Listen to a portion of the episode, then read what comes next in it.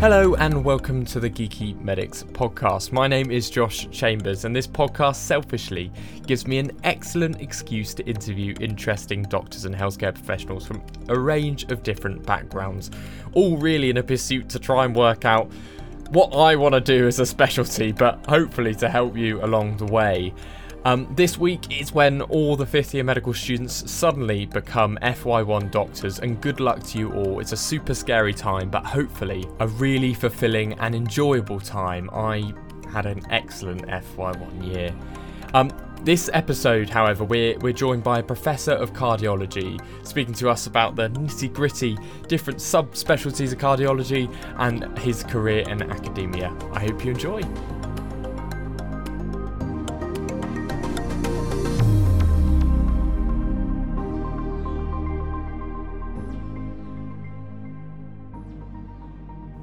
So I'm Martin Cowie. I'm Professor of Cardiology at the Brompton Hospital in central London, which is part of Guy's and St. Thomas's. And I am a professor at King's College London, visiting Professor at Imperial, where I was a professor for 20 years or so, until the Brompton merged with Guy's. So I also am very interested in digital technologies. So I chair the European Society of Cardiology Digital Health Committee, and have done for the past 4 years, and I'm sure we'll talk a little bit about that as well. I was also previously a non-executive director of NICE, which is the National Institute for Health and Care Excellence, which is the gateway for new drugs and technologies to be available on the NHS, and that's a very exciting organisation. And in my day job, of course, I look after patients with heart failure, which is a particular form of heart problems, and do clinics and look after inpatients. So lots of interesting things to do. Professor Cowie, thank you for joining us on the Geeky Medics podcast. So I suppose with all those sort of different facets to your career, what does an average week look like for you? Good question. No such thing as an average week. It's very variable. Although the fixed points, though, are my NHS clinic in one afternoon, and a private clinic I also do on a Monday morning. So those are the fixed points. And the rest, of course, is trying to fit into a working week, all the different things that one could do. So many opportunities, so one has to choose. But it's usually a combination of research project supervision, steering committees of big global trials, but also speaking at various meetings or doing podcasts like this. Yeah. Brilliant. So I think we'll start off going back to the beginning of your career. Why did you choose medicine? Where did you go to medical school? Interesting. When I was at school, I had been in hospitals because my mother was actually quite unwell and then died whilst I was a medical student. So I was actually in hospitals, and I thought it looked really fascinating, these people sweeping around in white coats, the smell of Dettol or whatever it was, and looking at their kind of curriculum up on the notice boards. And I thought, oh, that looks very interesting. And then you would see these students occasionally trailing around after the consultant, looking terrified. And I thought, that looks an exciting world. But my careers advisor at school said, oh, no, medicine's far too ambitious. How about trying something else? What about pharmacy? And I'm not doing down pharmacy because pharmacists have a really interesting role and it's increasing. But I thought to myself, and I've thought of this many times over my career, well, you listen to people's advice, you triangulate it, and sometimes you just don't agree with it. So I applied for medical school and I got in on clearing, actually, from fifth year. I was in the Scottish system and never looked back, really enjoyed it from day one. And then I suppose from there, where did your interest in cardiology sort of come from? Was that an undergraduate sort of point? Yeah, I was always interested in the heart side of things. And initially I thought I wanted to be a heart surgeon. And then I met a few of them and thought, no, maybe not. Nice as they are, I'm very skilled. But then I thought cardiology, actually, the physician side of things was probably a better match to my interests. And what interests me, and actually I just came across an essay I wrote in 1983. This is when the dot matrix printer was around and you had to cut out pictures from a photocopier and stick them together. You know, this is a kind of, you know, makes it sound like 1830, but it was not. I was interested in, and I was also interested in heart failure right from the get-go, because I thought the heart's a really interesting organ. It's essential for life. complex, and the body responds to it in an interesting way, and we can image it, so we get pictures. We've got electrical activity, so the whole electrical side, and then every organ's dependent on it. And there weren't many therapies for heart failure back in the 1980s when I was a medical student, so I could see it was very serious, and medicine had a lot of things to advance, and that's what drove me into cardiology. So I really thought it was interesting and vital, and so many different aspects to it, which we can discuss in terms of subspecialties within it, but really important. Yeah. And I really enjoyed it from the get-go. Not unsurprisingly, the white coats and dot matrix was a little bit before my time, but both of which are no longer in hospitals. Although I did see the odd fax machine, but they're slowly being taken out. Where did you go to medical school? I went to medical school in Aberdeen, which is the most northerly medical school in the UK. And it was a great place to study medicine in those days, because there was only 100 medical students in the year, and an enormous hospital with thousands of patients. So you always had no shortage of patients to interview, to terrify you, to bamboozle you, and lots of clinics. So it was a great place to do undergraduate medicine. And then after I did my house jobs in Aberdeen as well, the professor that was there said to me, you must go to London. In those days, you had to do what was called the Golden Circuit jobs. So that was either London or Oxford or Cambridge if you wanted to get on in hospital specialties. So I came down to London, interviewed. I was the only person that didn't have a received pronunciation in terms of the way I spoke. Was lucky enough to get a job at the Brompton initially for 6 months, then at Hammersmith. And then I realized that it was a great place to learn very complex medicine. And I did my rest of my training in London at various places, the Middlesex Hospital, now demolished, and now Candy Brothers luxury apartments in Mortimer Street. UCL, now no longer a hospital. It's been rebuilt since then. God, I am sounding very old, actually. And then I also worked at the Whittington, which is a very busy district general in North London, and really saw a massive amount of medicine. And these were in the days where we worked 100, 108 hours a week as part of our contract. So there was a lot of exposure, very tiring, but a lot of experience. And if one could get through the exhaustion, it was fun. So was the 100-hour week part of your contract? You had to work. Yeah. You were on call for over, X amount of days or whatever. Yes, in fact, my busiest job was cardiac surgery as a house officer. You wouldn't get that nowadays because you have to be a bit more experienced. So I was contracted to do 108 hours a week. So in effect, you ended up doing every day and every second night on the ward, and it was very busy. And looking back, of course, that would never be allowed now. It's just too exhausting, too much time, etc., not enough supervision. So I think training is now much, much safer. And it has to be, though, done in a tense way, because 108 hours of experience is a lot of experience. So we saw a lot, learned a lot, but I'm pleased now that, of course, it's not quite so draining for people, and people can get a slightly better work-life balance whilst they're training. Yeah. So you've decided that cardiology perhaps was the career for you, particular interest in heart failure as well. What was the training like, and what's it like being a cardiologist? Do you enjoy the day-to-day sort of pathologies of being a cardiologist and the day-to-day job? Yes, I really enjoyed cardiology. And of course, cardiology is such a broad specialty. So some cardiologists spend all of their time in the cath lab doing intervention or electrophysiological procedures like ablation. Other cardiologists at the other end of the spectrum are very much more interested in prevention. So they're talking to patients about lifestyle, making sure blood pressure is picked up and controlled, cholesterol, etc. So there's a huge span within that. As a heart failure cardiologist, it's more holistic, because we tend to look after people with multiple morbidities, so renal problems, lung problems, heart problems, all sorts of things. And our average patient is in the 60s or 70s. So very interesting people, often with quite severe symptoms, struggle to get a diagnosis. So it's really nice to be able to give them a diagnosis, explain what the plan might be, make sure they understand what's happening.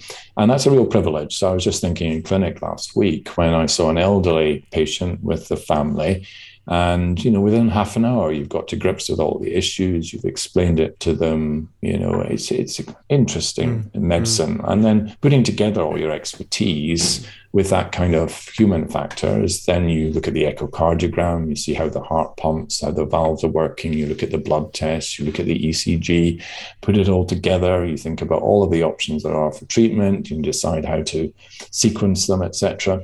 So never-ending and different for each patient, but very exciting. And I have to say, it's very multi-professional now, which it wasn't when I started training. So heart failure nurse specialist was with me. We often use a specialist pharmacist. So it's part of a heart team now, rather than just a cardiologist on their own trying to do all of these things. So very interesting specialty, not without its challenges, but I enjoy it every day.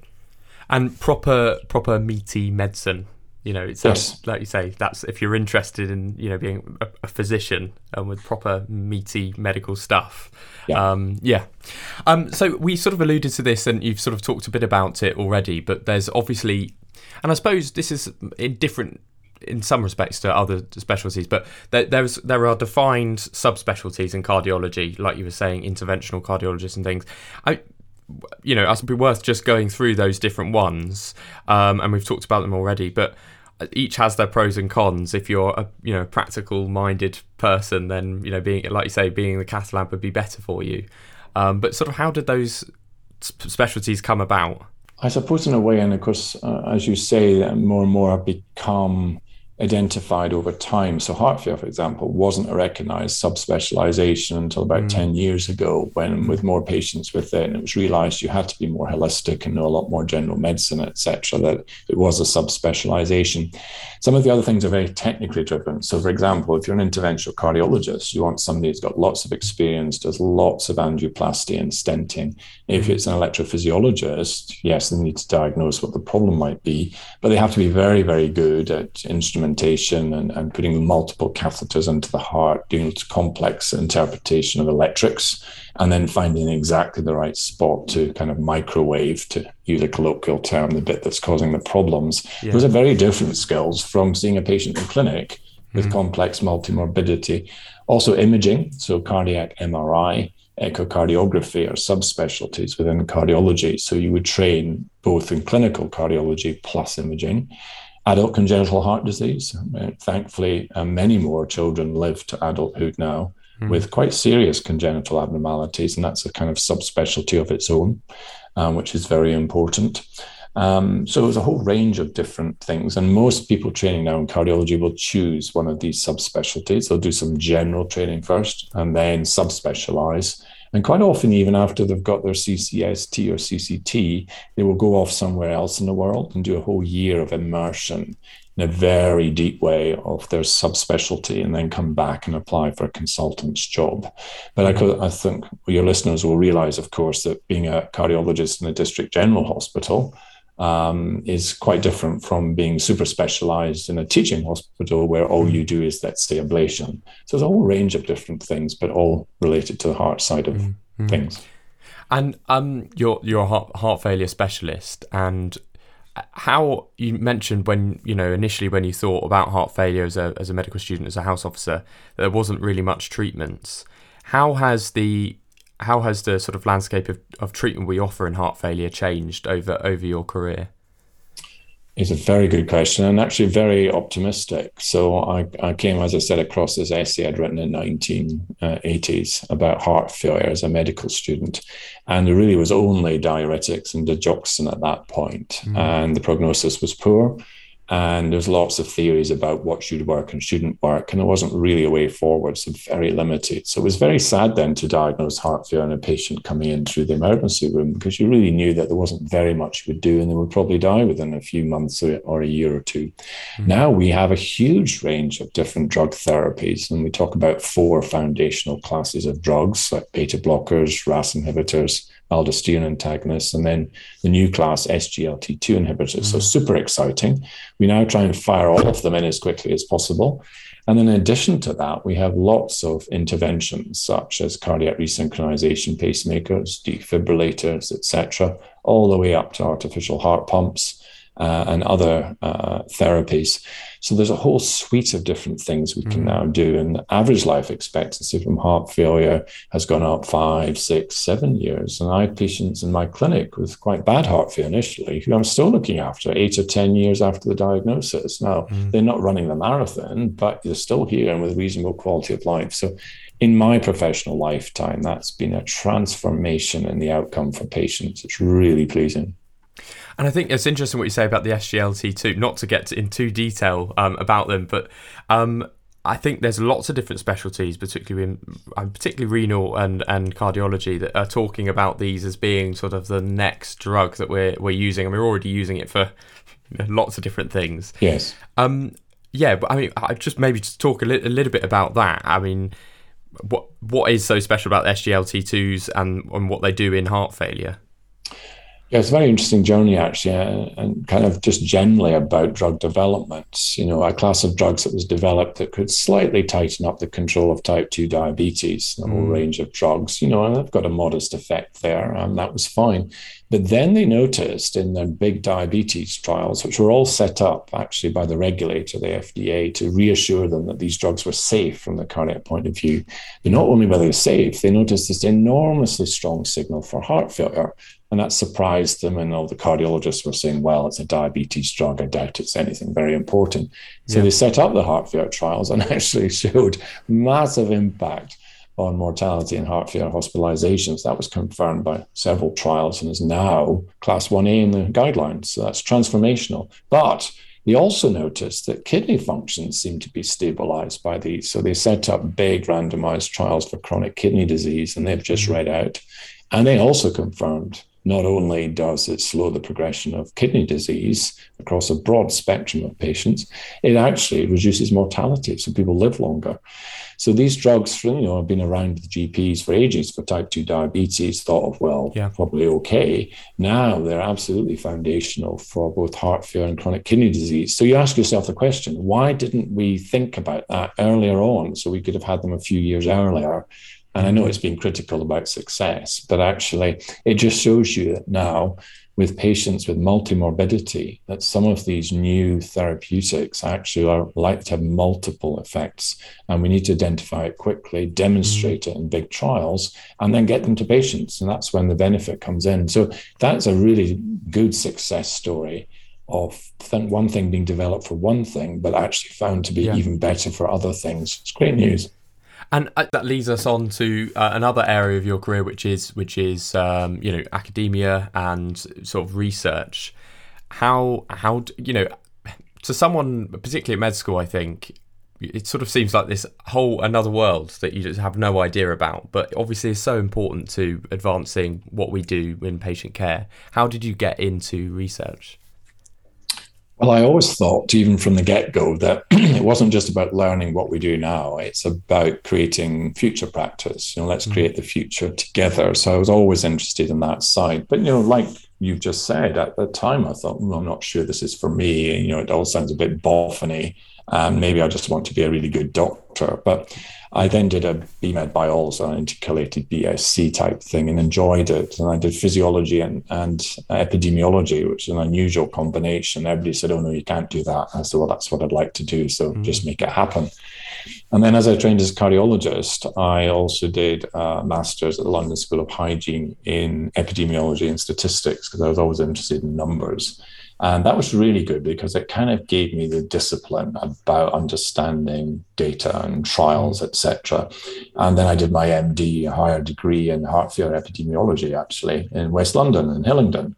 And I actually described for the first time who's developing heart failure, how well do they do, what's the characteristics, etc., and what's driving that. So that was very interesting. And just as part of that, just to show you that it's not always planned in a very careful way, it's easier to reconstruct it looking back and say, this is my story. But moving forward, it's much more difficult. when I was doing that study, I thought, you know, it's quite difficult to diagnose heart failure. It's a real faff. You've got to see the patient, do echoes, do blood tests, and then you've got to debate, is it heart failure, is it not?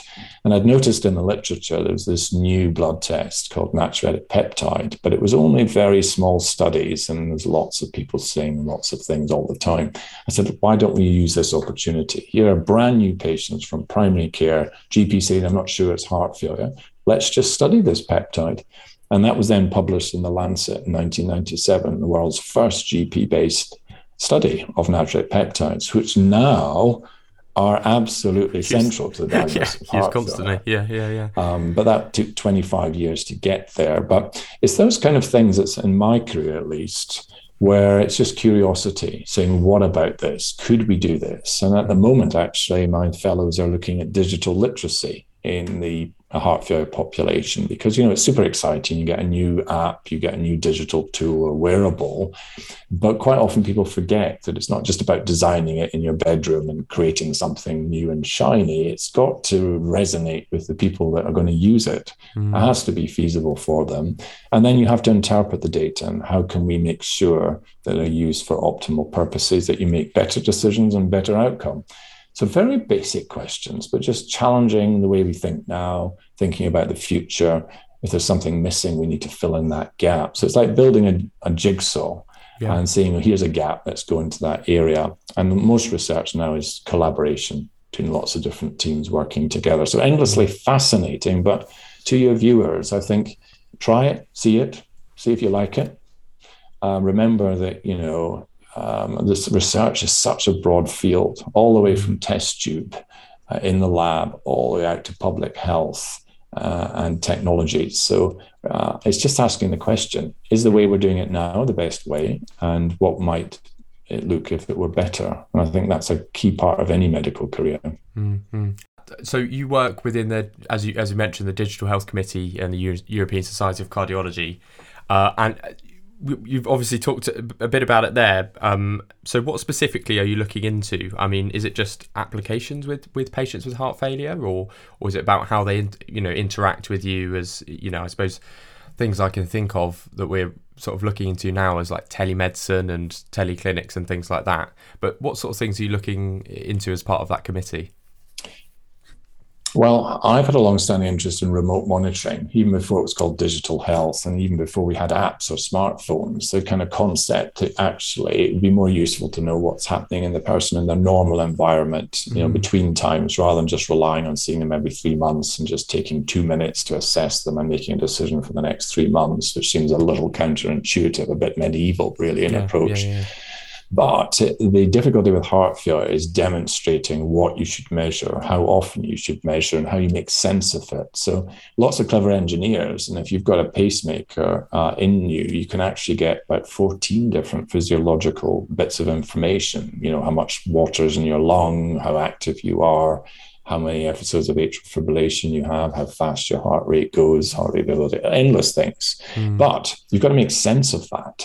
So you've got all these data streams, and that's where now machine learning can help us, but machine learning wasn't really used in those days because we didn't have processing power to do it. But all this kind of journey of what information is important, how can we collect it, how can we make sense of this, and how can we make better decisions with better outcome or experience of care. And to be honest, COVID has really accelerated the field, because now nobody argues that you shouldn't be able to offer something remotely, whether it's a remote consultation on a just a smartphone, or whether it's remote monitoring when you actually collect information remotely. So that's really helped make it more acceptable to patients and families, but also for healthcare providers, doctors, heart team, etc.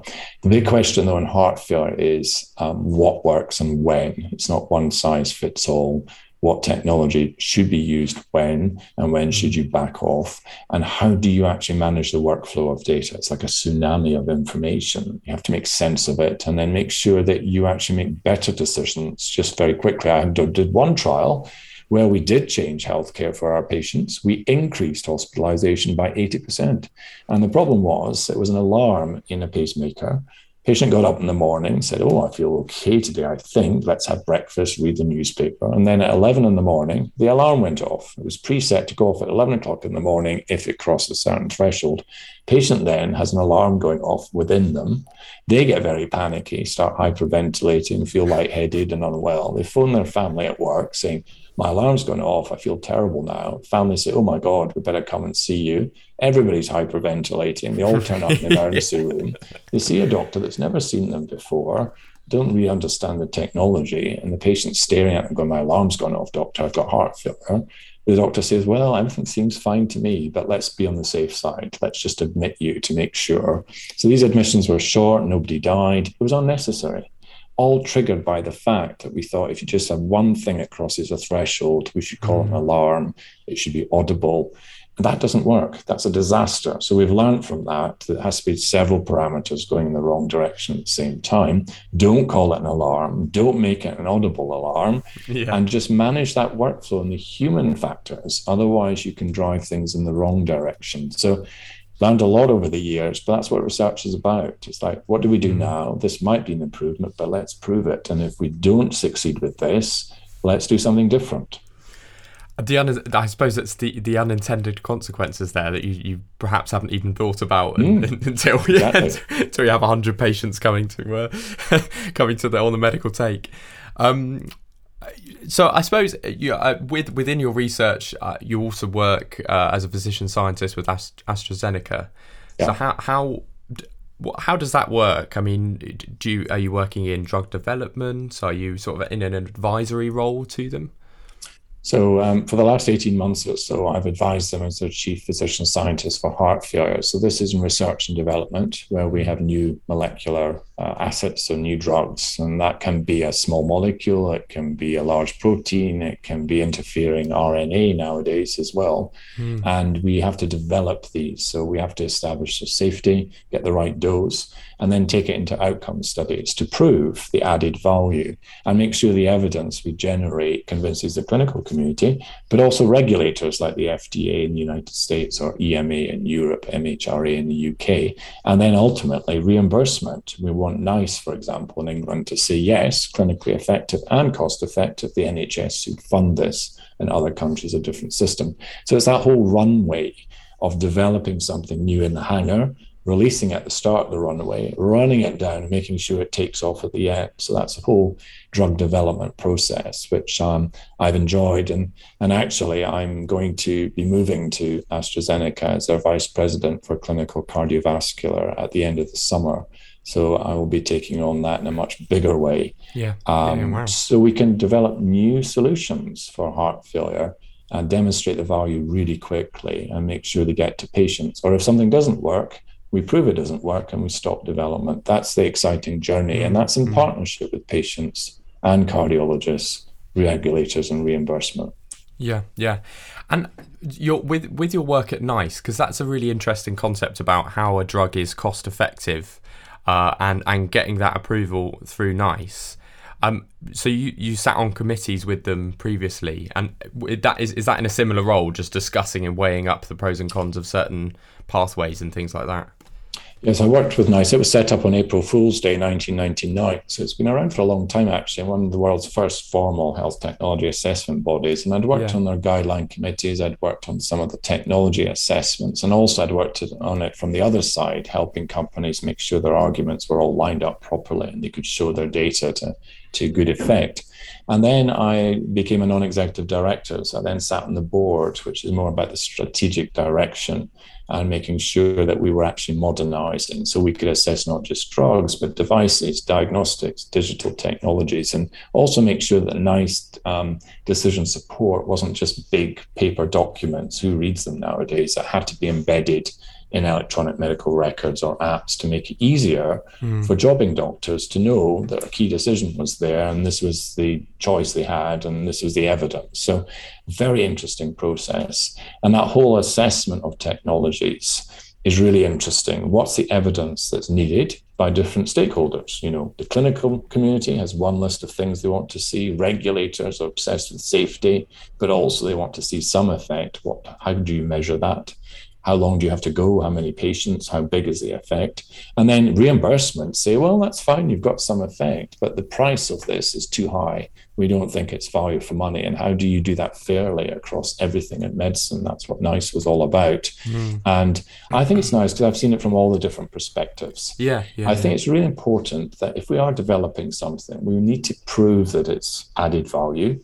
And we need to prove that it's worth it. So that's that kind of yin and yang between all of the different stakeholders and a fascinating process, which we need to get better at to speed things up. So it doesn't take 17 years on average from finding a new molecule to actually having the drug widely available. We need to make it much faster and more efficient.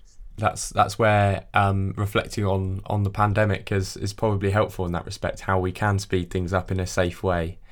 Well, I know. Look at the development of the vaccination. We're all so grateful for that. And, of course, AstraZeneca was involved in that in terms of developing that vaccine and selling it at cost to many countries. Yeah. And, you know, if we didn't have a life science industry, we would still have COVID without the protection of vaccination. So I think it's changed the conversation that we all understand now. What's the healthcare challenge? And what can we as clever humans working in our different bodies do to tackle those healthcare problems? And there are so many to tackle, so there's no shortage of challenges for you and your listeners for the future. You can create a better future, more efficient way of finding these things, you know, so that you can all live longer and healthier lives than my generation.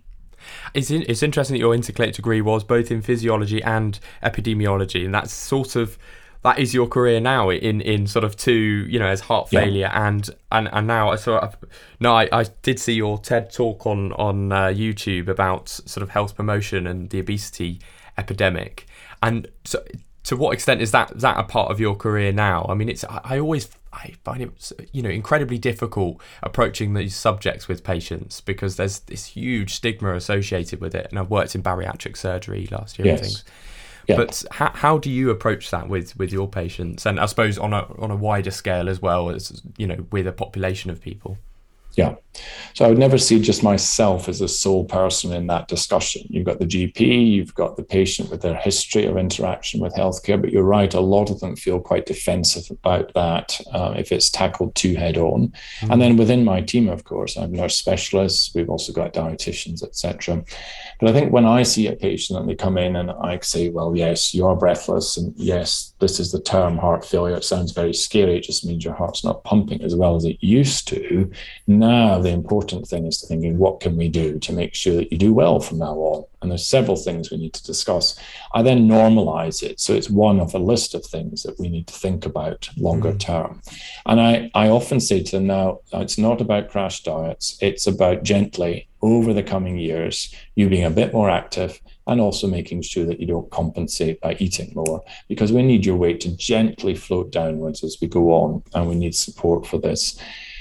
My experience is as long as you don't come across as judgmental or oversimplifying it, remembering that this person is where they are because of, you know, the things that they've done over many decades, probably. You can't just transform that in a 5-minute consultation with somebody who's never met you before. It's just unrealistic. Yeah.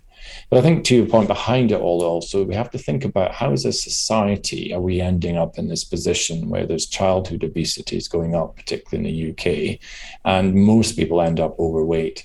And I think a lot of it relates to the fact that food is readily available. It's very high in calories. Exercise is more difficult. You know, COVID, everybody put on weight because it was actually quite difficult to do exercise. Mm-hmm.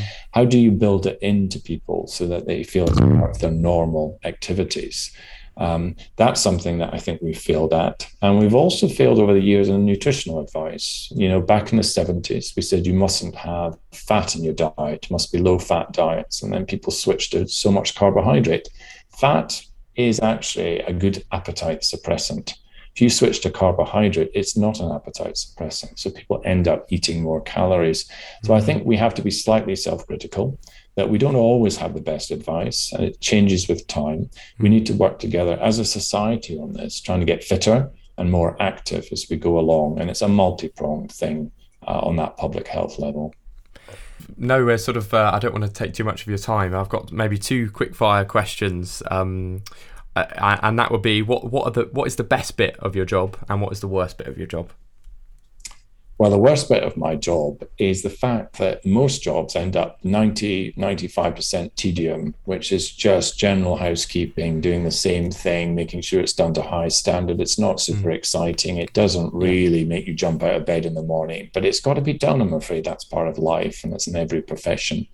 What's good about it is the 5% of time when you think, oh my God, that is a new idea. That is a really good thing. We should really try and progress that. And then occasionally coming across people who get it and say, yeah, let me help you make that happen. That's really inspirational. Even now, after 30, 35 years of a career, just those moments keep you going, which is wonderful. The other thing that's really nice is to see young people coming through, full of energy, enthusiasm, bright ideas, and just with a little bit of guidance, they really fire off in a really super productive way. So following my fellows' careers, they come and study their MD or PhD with me, and watching their careers over the years afterwards to see how well they're doing, seeing them on a platform, presenting to an audience, I think, I remember them when they were young, they've done really well.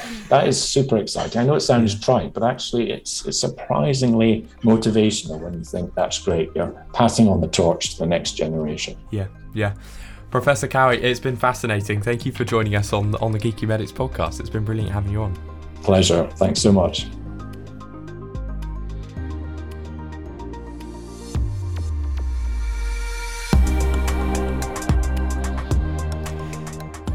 Thanks so much to Professor Cowie for taking the time out of his busy schedule to talk to us about his career. If you enjoyed what you listened to today and want to hear more from us, then please subscribe. Geeky Medics has loads more to offer, and we've just released a collection of over 300 OSCE stations, providing everything you need to practice OSCEs, including patient scripts, examiner checklists, and performance insights. You can learn more at geekymedics.com/OSCE stations. As always, thank you to the producers of the podcast, Emma Harvey and Lewis Potter.